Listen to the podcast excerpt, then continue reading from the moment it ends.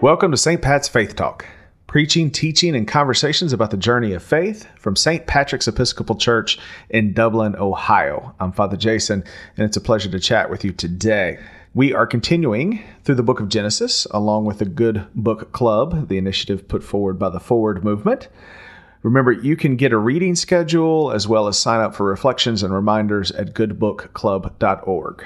We are scheduled to read chapters 10 through 21 this week. Obviously, that's more than seven chapters, so there's some days with multiple chapters on them. But fortunately, there's some of the smaller chapters in the book, so I think it kind of equals out a little bit. Chapters 10 and 11 ends the so-called primordial saga. While beginning with chapter 12, we start the stories of the ancestors, the sagas of the matriarchs and patriarchs chapter 11 is the story of the Tower of Babel. This is a fairly famous story. Um, may not be really known much outside of Christian circles, or maybe it is because it's actually where we get the expression to babble on from. Uh, so the story goes that as they started to shift a bit from being nomadic cultures, they started building cities permanent residences in cities. All the peoples of the world, so the story goes, spoke the same language. And so they built this city and they decided to build this tower and try to build it as high as they could to reach the heavens, to reach God. God says, Hold up, wait a second. That's not a good idea. And so God creates languages, different languages for different people and they're not able to communicate, so therefore they're not able to do construction together, and they disperse, and we get different cities with different languages and different places and different peoples. So a little bit of this story is you know uh, an origin myth about how there came to be different peoples with different languages. A little bit is uh, about technological hubris, and that's the the the surface uh, meaning of the story, and it's an important one that no matter how technologically advanced we get, we do not become God. Um, that's the the kind of the repet we can see different ways in which we constantly try to become God. That's a story from the fall uh, earlier in chapter three. Is this notion of us trying to become more, not accepting our limits as human beings um, in some ways. Also, there's this embedded element of the curse of the nations.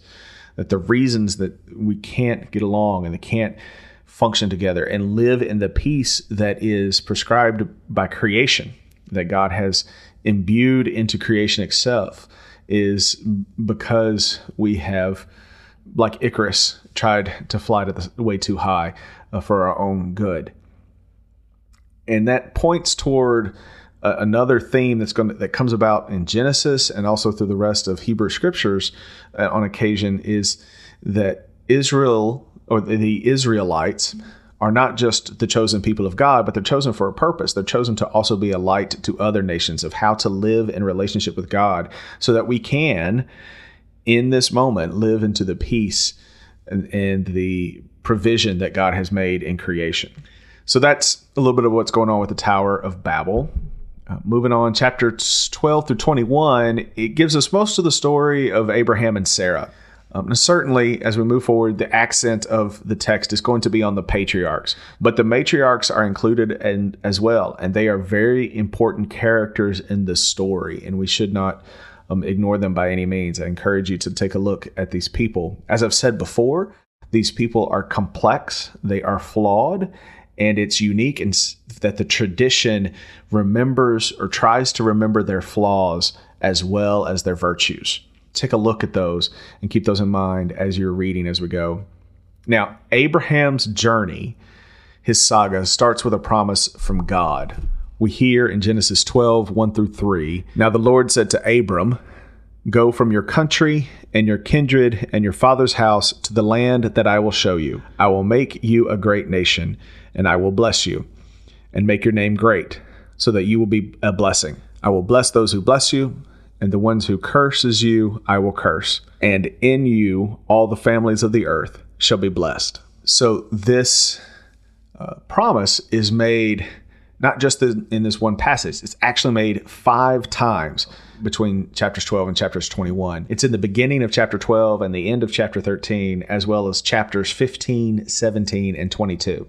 So a little bit beyond our 21 limit this week, but it, they're in there five times.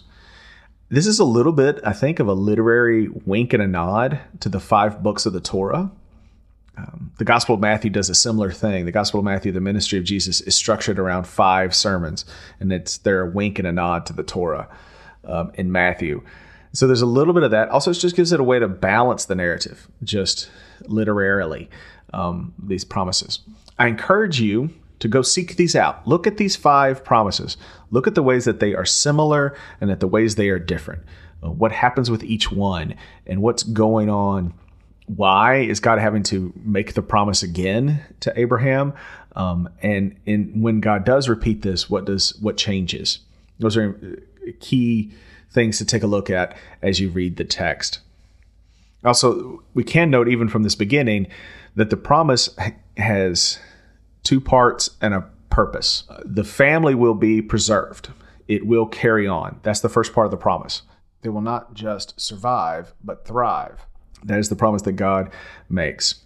And then also, God promises Abraham a land in which uh, to be in. But again, we're already seeing this purpose. The last part of verse 3 is that through Abraham, all the peoples, all the families, not just Abraham's tribe, but all the families of the world will be blessed. So, this is the notion that, again, that Israel is to be a light to guide people into relationship with God. Walter Brueggemann, a great um, Hebrew scholar of the Hebrew Scriptures, argues that the whole story of the ancestors, uh, from chapter 12 all the way to chapter 50, is a foundational testimony of the Israelites that God is a promise giving, promise fulfilling God. Brueggemann is saying that the Israelites testify to God making promises and keeping them. And the story, we can see how God goes about doing that and also see when Abraham responds to the promise appropriately, and when Era, when Sarah responds appropriately, and when they do not. Um, one example is that of Sarah and Hagar. Now, it was common in that day and age when someone did not have an heir um, by their spouse, they would sire an heir on a slave or with a slave um, they would literally have the slave sit on the wife's lap as she gave birth. So to say that this person, the child being born, would be the heir, to kind of physically act out being born not by the slave but by the other person. So that that to us in our modern day uh, reasoning um, and, and view of things is horrible and it is, and it's we have that on our own history in the United States as well, um, and we something that we have to sit with carefully um, and uh, take seriously.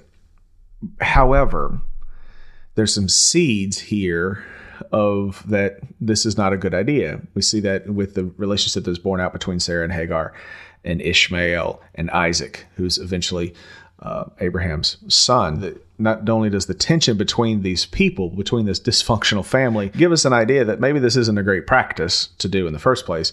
Second, you know, Sarah's not trusting that God will eventually fill God's promise. God, Sarah's not waiting for that and trying to take matters into her own hands. And Abraham is right along with him. He's not saying no. He's just as culpable in that, in my opinion, as well.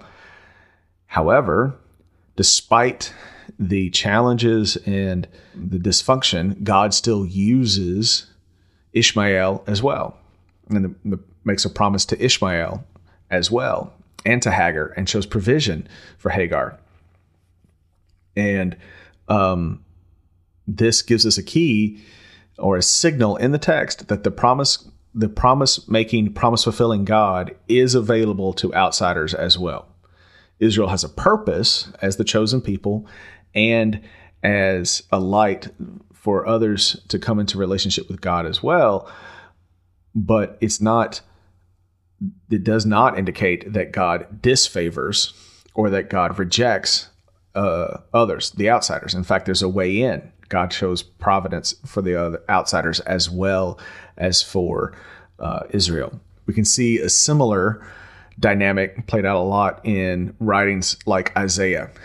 And um, it, it, that's not the only place, but that's just another example of where it comes up in the tradition as well. Of course, the ultimate incarnation within Christian tradition of this openness of God's promise is Jesus. We see it in the Song of Simeon from Luke, where Simeon sings that Jesus will be a light to enlighten the Gentiles and the glory of Israel.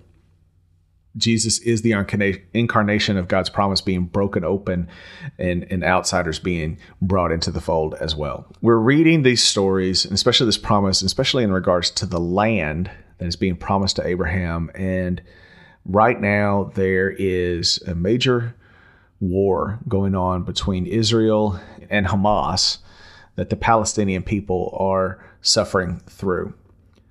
Now, there's a I want to tread very carefully here because it, it really feels like there's nothing I can really say to make the situation better, but there's a whole lot that I could say that could make the situation worse. Please know that's not my intention. I'm trying to be very careful here.